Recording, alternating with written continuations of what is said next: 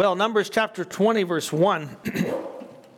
Uh, many uh, scholars call this the most troubling of all of the text in the Pentateuch.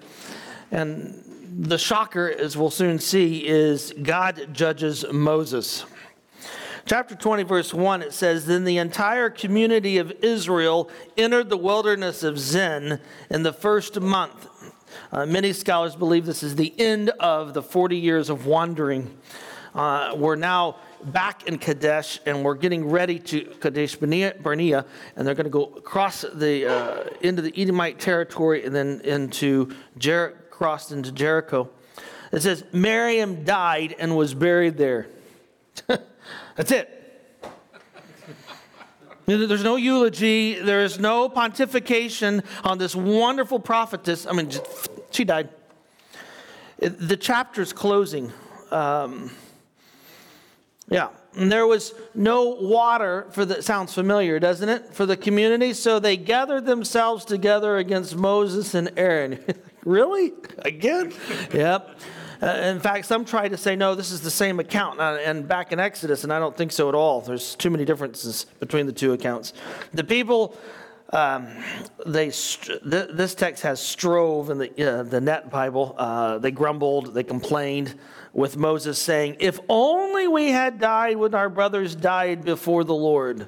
Why have you brought up the community of the Lord into the wilderness that we and our cattle should die here? Why have you brought us up from Egypt to bring us into this evil place? It's no place for seed or of fig trees or of vines or of pomegranates, nor is there any water to drink. There it is. It's bookend with the water to drink. Right? So Moses and Aaron went from the presence of the assembly to the entrance of the tent of the meeting. They fell down with their faces to the ground. Often we think that is a posture of worship. That's not necessarily the case. There could be one of fear here um, that's going on. And the glory of the Lord appeared to them. The Lord spoke to Moses Take the rod, symbol the communi- community, you and Aaron, your brother, and then speak to the rock. That's the difference, isn't it? Before, he was told to strike the rock. This time, speak to it. It will pour forth its water, and you will bring forth to them water from the rock, so you will give the community and their beast water to drink. So Moses took the rod from before the Lord, just as he had commanded him. Then Moses and Aaron gathered the community together in front of the rock and said to them, Listen, you rebels, uh, must we bring water out of the rock for you? Then Moses raised his hand and struck the rock twice, oops, with the rod, and water came out abundantly, so the community drank, and their beast drank too. Then the Lord spoke to Moses and Aaron and said, Because you did not trust me enough to sanctify me before the Israelites, therefore you will not bring this community into the land I've given you. I think one of the saddest commentaries is standing at Mount Nebo, and uh, I'll Lord willing, be there in a couple weeks. When you stand at Mount Nebo and you look back across into the promised land, you think, you know, you don't get to go. After 40 years of leading these Yahus, you can't go. Yep. And it says, You won't go to the land I've given him. This is the water of Meribah because the Israelites strove with the Lord and his holiness was maintained among them. The great leader of Israel, right? He's been through so much with these nuts, right? I mean, at one point, God was going to strike him dead and say, Well, let's start over with you, Moses. You know, uh, he's been through all of this and served as a mediator, etc. And one little slip up, and boom, God says, You're done. It seems so harsh on the first read, doesn't it? I think it does. It's like, wow. And we all make mistakes. Come on, Lord. Where's grace in the midst of this? Aren't you a loving God? that cares? Well, there's much going on here I want you to see. The first of all, we're going to begin with is we're going to look at the Israelites' complaint. Now, this is the territory, um, and this is debated, but we're somewhere in southern Israel, uh, going before we go up into Edom and over into the land. And I'm just going to move ahead and look at Israel's complaint because this is significant. And I want you to see this. Go back to verse 2. And again, Miriam's died. I think what we're seeing is the close of an era. This generation's dying. In fact, shortly hereafter, Aaron will die, and then, if you remember, eventually Moses will die, um, and God will bury him himself. But we have these events uh, that are occurring that are ending this time frame. But we have here this. This is the tenth complaint recorded in Scripture in the books of Exodus and Numbers of the Israelites. That's there in your notes. I even give you the text. You can look them up later to see. Uh, and each of those occurrences, their complaint is against Moses. You got to love it, right? And usually the issue comes up the land of Egypt. So you see two factors, uh, two themes that occur in all of these uh, complaints. They want to go back to Egypt. uh, it's just unbelievable to me, right? And the term stro, which I mentioned in your notes, uh, your, verse 3, some English Bibles, does someone have grumbling? Uh, yeah, grumbling is a common term. Grumbling is, is not strong enough, it's one of hostility. They are upset. All right, it's the same term we saw that was connected when they wanted to stone Moses. So this is a very hostile group. Now, I want you to see something. Note the seriousness of their complaint. What's, what's, what are they uh, guilty of here? What are they by well look verse 3 if only we had died why have you brought us up uh, what's the seriousness of what they're saying what's the problem and there's several what's going on here Okay, there's no faith. If I recall, the Lord told you several times, I'm taking you to the promised land. I gave you the promised land. And He told you, even after your episode with the golden calf, remember what He said? I'm going to show you wonders you've never seen before. And so there's no faith. What else do we see in their response? Yeah, Kyle. Yeah, um, they have a poor perspective of their situation. In fact, what do they call the land that they're in currently? No, it's a desert, but they call it something else. Evil. Who led you to this land? Who's providing you in this process? God. So, in other words, what God has given us is evil, right? I don't think I'm reading too much into that. Uh, so, there's a real disregard for God's provisions. In fact, I would argue there's a lack of gratitude, right? Uh, have you forgotten you were slaves? Talk about amnesia. Have you forgotten what you had in Egypt? What else is a problem here? What else do you see? There's several in here. What did they say in verse 3? If only what? Died with our brothers. Who are they referring to? Turn to Leviticus chapter, or Leviticus, number 16.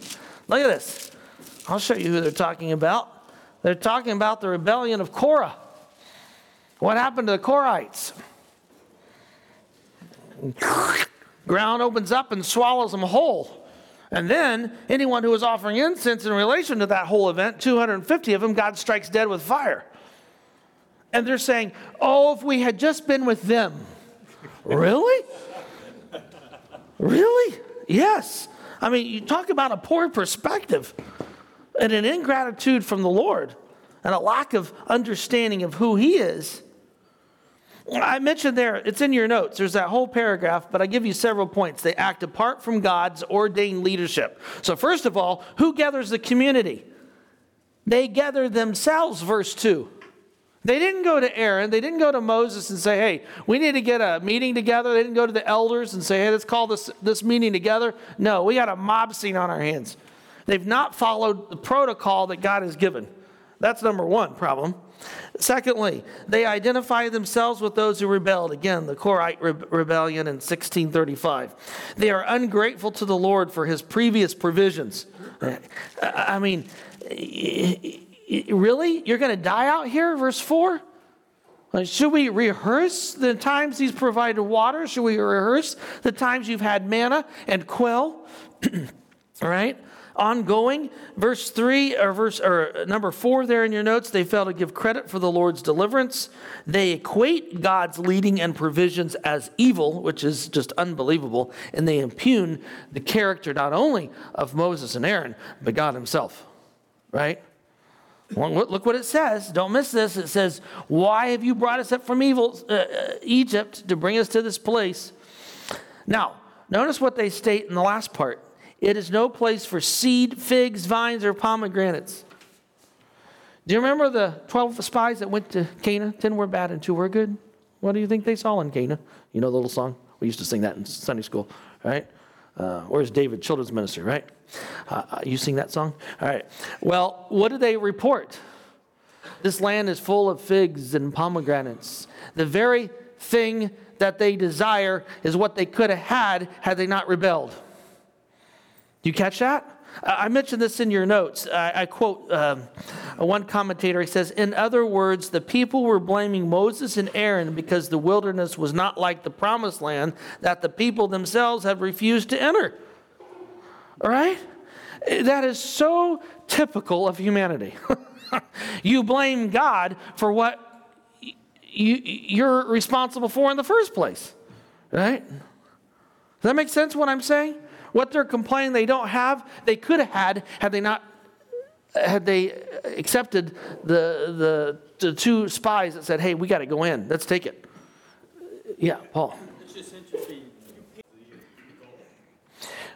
Thanks, Paul. That's right. You know, I think of Deuteronomy when God said, I'm, I'm bringing you into this land. And, and he said, listen, it's not, you're not going to get to pump this, uh, the water in, in this land with your foot, which was how the irrigation took place in the Nile. You're going to have to depend on me on the rains, etc. You're not going to have, uh, now modern Israel has all the irrigation that's, that's crazy, but they didn't have that in ancient Israel. And the land was nothing like it was with the fertile Nile, you know, and all that that entailed. And, and, and what God's saying is, you're going to have to depend on me. That's why I'm bringing you to this land. All right? um, and especially in this area of, of, of uh, the wilderness is, is horrific. You're right. there's nothing there.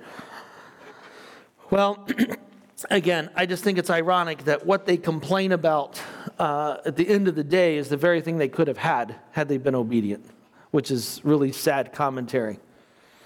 Well, you'd like to think that similar to the other nine accounts of complaining, Moses steps in and everything's fine.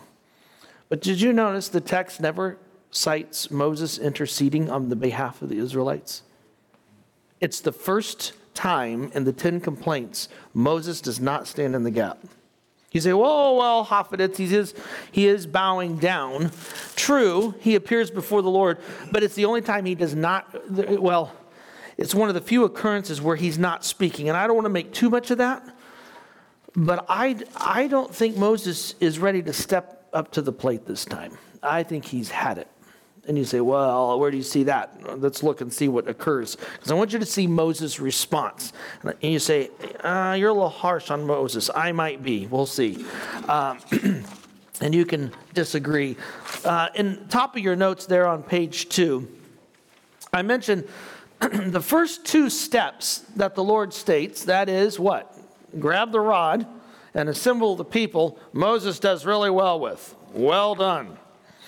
The rod, as you note, and this is the top of your page of the second page of your notes, symbolize God's presence. We've seen it all the way back in Exodus chapter 4 and, throughout this time frame.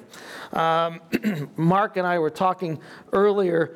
Um, some scholars believe that even the use of the rod here, or the unusual use, and that is it's not, God says, speak, don't strike, is indicating again uh, the end of an era where the rod was used in a more visible way. It's now pu- pu- being pulled back. Uh, I don't know. I think you're reading maybe too much, but you can disagree. But clearly, it's the will of God, isn't it? It's not the rod that's going to bring forth the water. Uh, the rod is just a symbol that, yes, God is present. There's something else here, though, that I want you to see. Moses adheres to the first two, but he blows it on the last. Instead of speaking to the rock, he speaks to the people. Or should I say, he condemns the people. What's he call them? What's he say to them? You rebels, right? Listen, you rebels. Now, the term was used of the Israelites before. But Psalm 106 has an interesting insight, and I want you to turn there. Psalm 106, verse 32. this incident, as you might expect, occurs in various times in the Hebrew scriptures as well as in rabbinic, early rabbinic writings. the judgment upon Moses is uh, a bit earth shattering, as you might expect. Psalm 106, 32, this psalm states, They made him angry by the waters of Meribah, and Moses suffered because of them.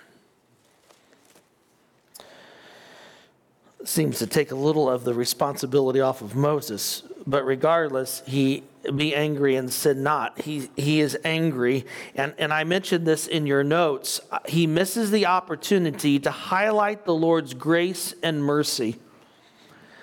You know, even despite the Israelites complaining and Moses' failure, what happens with the rock? It gives water, right? It, it still gives, God still gives them water. And I don't know about you, but I'd be like, eh, get your own Gatorade. I'm done. You know, this, this party's over. I've had it. In fact, I'm just going to strike all of you dead. Uh, the earth's going to swallow all of you up, and we'll just start it fresh. Aren't you glad I'm not God, right? But he doesn't do that. He still provides water. And in fact, the phrase, and the beast as well, I think is, is just another evidence of God's grace to them. Because what were they complaining about? We don't have water for ourselves or our are Betsy the cow, right? We don't, we don't have, we don't have the, the, the, water. And, and he says, Fine, I'll provide you. And he says that to Moses in the instructions in verse 8. We see that. I'm going to give water not only to them, but to their, their beast. And he says it again. Then we see it in verse 11.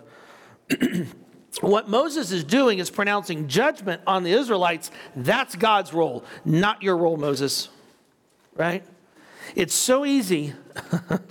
uh, it is. It's, it's easy as those of you know, if you have children uh, or, or, if you're involved in a ministry, it's so easy to, to, to fall into the trap of legalism and, and, and not to err on the side of grace, isn't it? I, am I'm, I'm very swift at judging.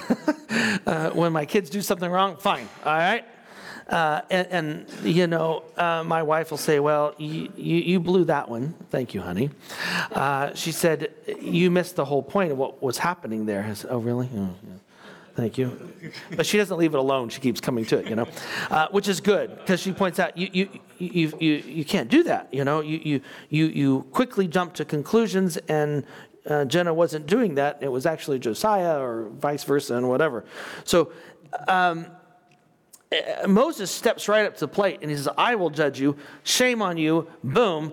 And he, this was supposed to be an object lesson that God was giving to show his grace to the people.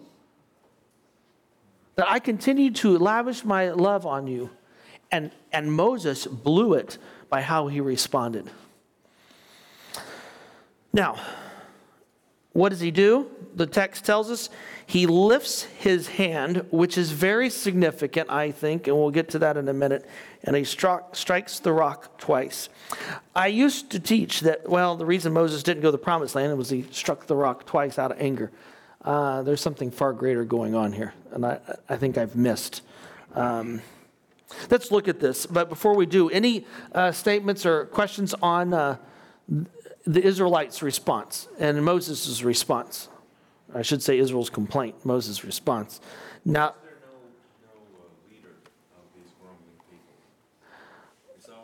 well, There are at times point people listed, and Korah and company, we know what happens to them. So probably no one's going to want to stand up to, let's go together. Surely we will all go get sucked down to the earth. I don't know. Who knows? Uh, but at times is, they're all kind of lumped together in, as one sin.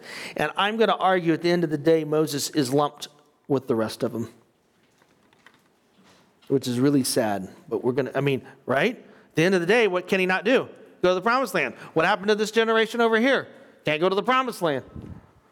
And think about the similarities here in a minute. Let's look at how the Lord judges. I want you to see this. There's two things the Lord says to Moses and Aaron. It's not just Moses, but our focus is Moses. One, you didn't trust me. And as I mentioned in your notes, the phrase conveys the idea of acting in accordance with God's word. In other words, God said it, you act upon it. That indicates faith.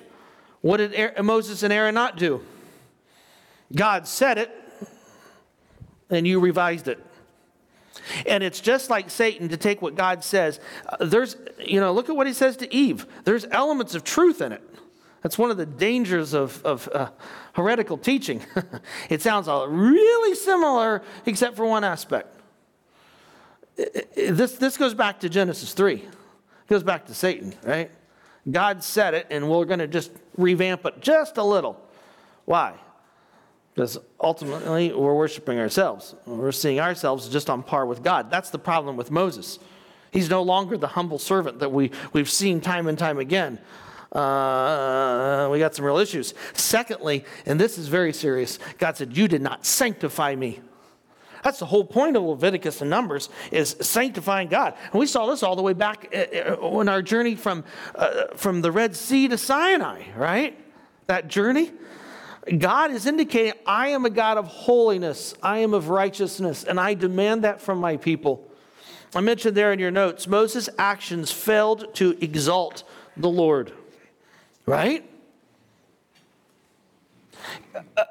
God wanted to display his grace and his mercy. That's how he identified himself, one of long suffering and compassion. Moses' actions tainted God's, pers- God's portrait. And God takes that very seriously. All right?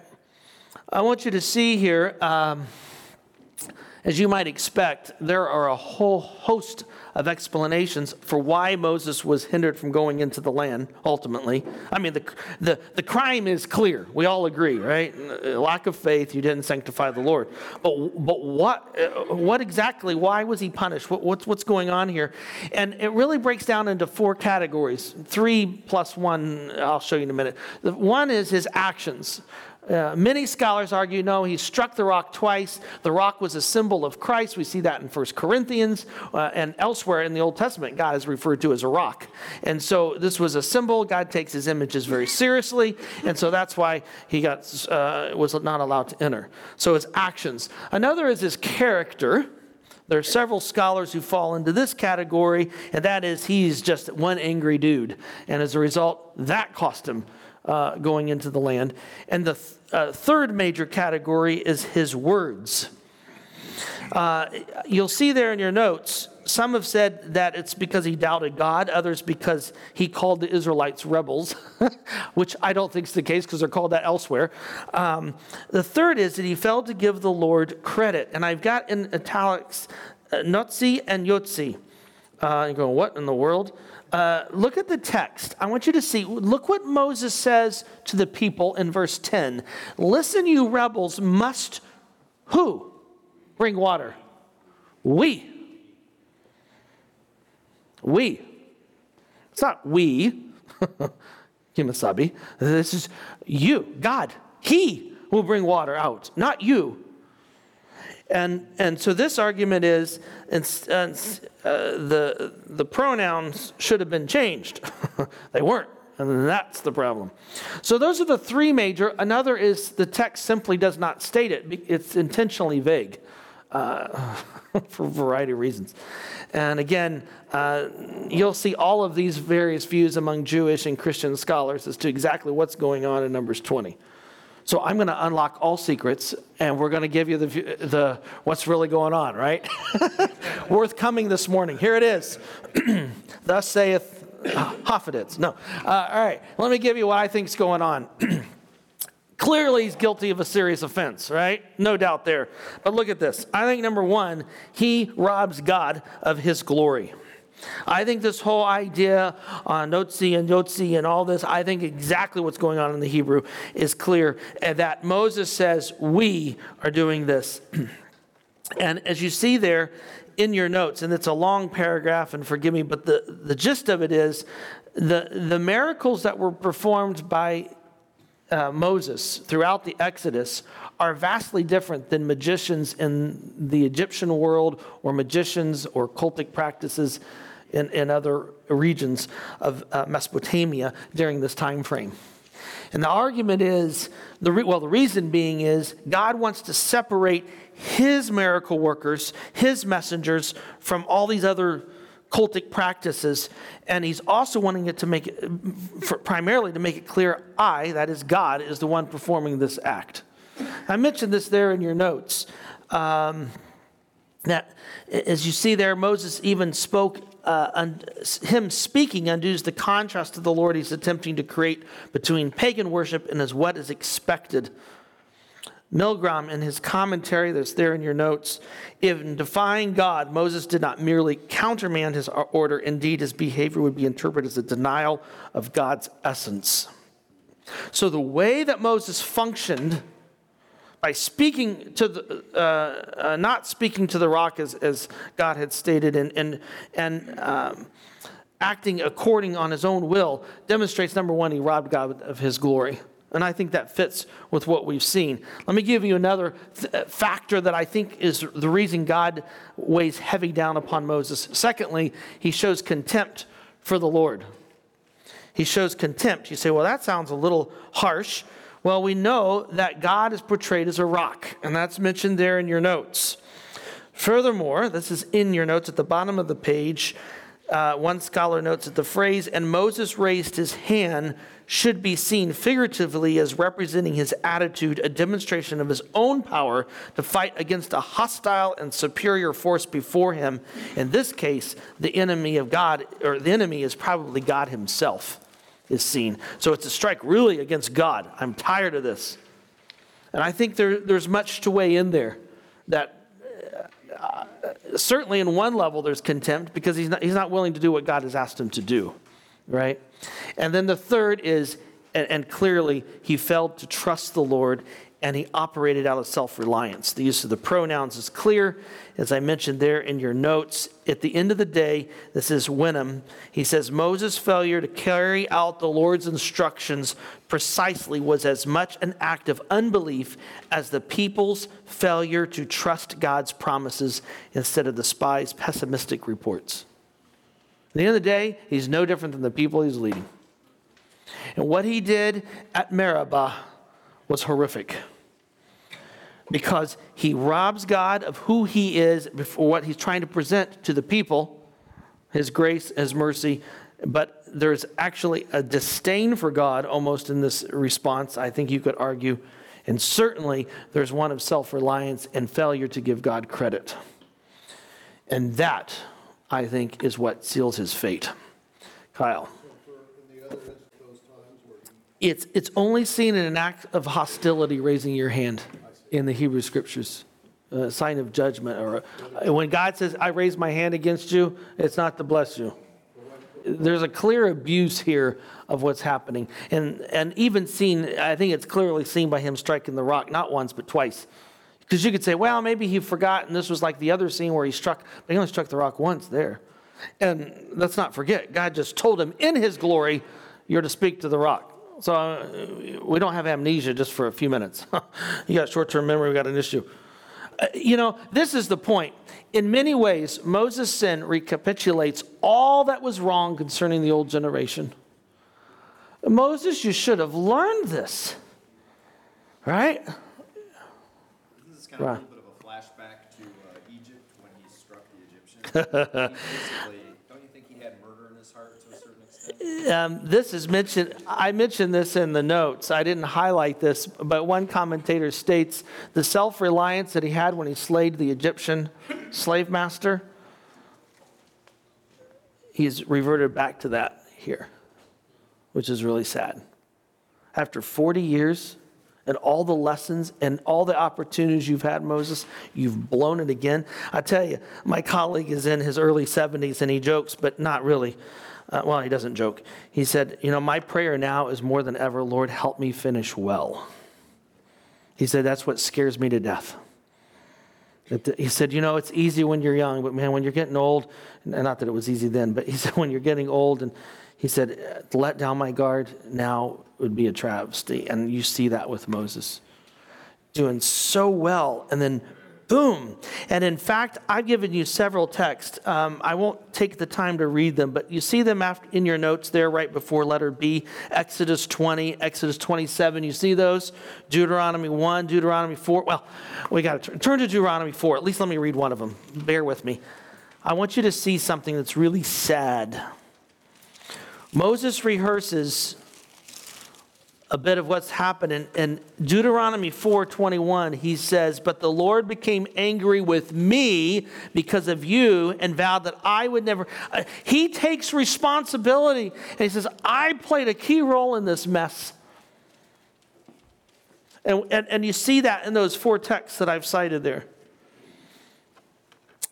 And the man who should have been the godly servant leader that we'd seen several other times and intercede for the Israelites, he identifies with the Israelites and he blows it. Let me give you three principles just to, to wrap up here as we look at this. Number one, godly leadership ensures the Lord receives all the glory. Whether you're a CEO of a company in this room or you're just uh, fella down on the, you know, punch the numbers and you're done for the day, regardless, it's all for God's glory. If you have a family, uh, you know, Howard Hendricks used to say the pastor who stands at the end of the the exit and people are coming out. that was a fine sermon. Thank you, Pastor. He said that's the glorification of the worm. He's right. Leviticus 10, I want you to see a powerful little scene. It concerns God's glory as well. Leviticus 10:3, there's a statement that is made it says, Moses says to Aaron, This is what the Lord spoke. Among the ones close to me, I will show myself holy, and his presence of all the people, I will be honored. Moses should have remembered this at Meribah. You go, yeah. What's the whole event that's in, uh, in, uh, Leviticus 10? It's Nadab and Abihu, Aaron's sons, who get struck dead because they didn't take the holiness of God seriously. God could have struck Moses at Meribah and Aaron. It's God's grace he didn't. it's God's grace he allows Moses to see the promised land before he takes him home. Right? If, it, if God was, you know, I hear people say, well, you know, God is not God. If God was just, we'd all be dead. Right? And with that, Ron leaves. He's offended. No. he, he told me he was leaving early, so, but perfect timing, Ron. Way to go. Godly leadership ensures God gets the glory. Here's another one for us Godly leadership recognizes that we are not the saviors. The Lord is responsible for the transformation of lives. One of the dangerous things you can fall victim to, whether you're in a vocational Christian ministry or just volunteering, is to think that it's your role to change lives. It is not your role to change lives. My wife, I remind her, and she reminds me, you are not the Savior. Even Jesus took time to, to, to, spend time with the Father, right? People were sick all around him. It says he left them to go up and spend time with the Lord. 1 Corinthians chapter 3, you know the whole scene. Apollos waters, Paul says, hey, it doesn't matter who's done what, it's God's glory that we seek. And, and Moses and Aaron failed to recognize that at Meribah. And they took ownership, which was not theirs to take ownership of. that was the Lord's. Uh, that's the danger. So, godly leadership recognizes we are not the saviors. That's the Lord's responsibility. And that's really freeing. I don't know about you. Uh, you know, and, and I remind my wife, I said, listen, the Lord had 12 he spent three plus years with 24 7, and look what happened to them. All right? Um, one of the most discouraging things is to to pull up former students on their Facebook sites. I don't do that anymore. it's really discouraging. Um, some are, you know, you're excited to see what God's doing and they're sold out to Christ, and others you think, wow, that's sad commentary. But at the end of the day, it's the Lord who's going to transform lives, not Hafidets. Thank goodness. And then let me give you one more to run with, and that is God's godly leadership needs to be characterized by grace and mercy. Motivation for obedience should be fostered out of grace, not out of the law, and out of gratitude, not of guilt. The Christian life is not a bunch of do's and don'ts. The Christian life is a re- loving relationship with God Almighty, and I do what I do because I love Him. Catch the perspective? It's vastly different. First Peter, we'll turn there to close. First Peter chapter 4. This powerful little epistle. And, and in fact, it's called the Epistle of Grace. Peter is finally learning a few things. Uh, some rough edges have been chipped away in these two epistles that he two epistles that he writes. But 1 Peter chapter 4 verse 7. For the culmination of all things is near, so be self-controlled and sober-minded for the sake of prayer. Above all, keep your love for one another fervent, because love covers a multitude of sins. Oh, that, that's grace, right? Show hospitality to each other without complaining, just as each one of you received a gift. Use it to serve one another as good stewards of the varied grace of God. I've been telling people about iron to iron. I said, you know, one of the most exciting things is to watch the fellowship, to watch men, you know, love on one another and care for one another. Keep it up. I think that's that's one of the greatest things. And then to take that into the workplace, to take that into your homes, to take that into your local churches. Uh, that's one of the, the reasons we're doing this, right? Paul Chappell states, it's there at the bottom of your notes the fear of the Lord helps us recognize our accountability to God for the stewardship of leadership. It motivates us to seek the Lord's wisdom and understanding in difficult situations, and it challenges us to give our all to the Lord by serving those we lead with love and humility. Moses missed it, unfortunately. And it's our, my prayer, and it should be our prayer, Lord, help us finish well. help us finish well. Father, we thank you for this text this morning.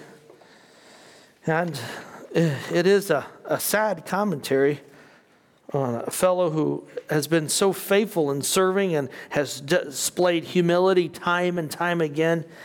And yet, he crosses the line uh, here. And Father, it's a reminder to us, uh, Lord, that we need to walk humbly before you. Lord, it's not about us, it's about you, and we seek your glory.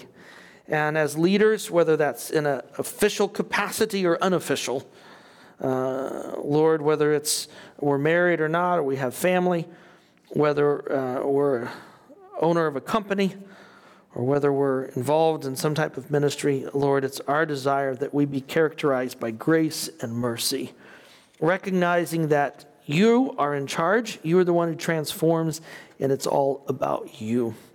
Help us to do as John prayed He must increase, I must decrease. And Lord, that is our prayer this morning. Thank you for these men. Guide them today, bless them. And uh, Lord, we look forward to being together next week. In Jesus' name, amen.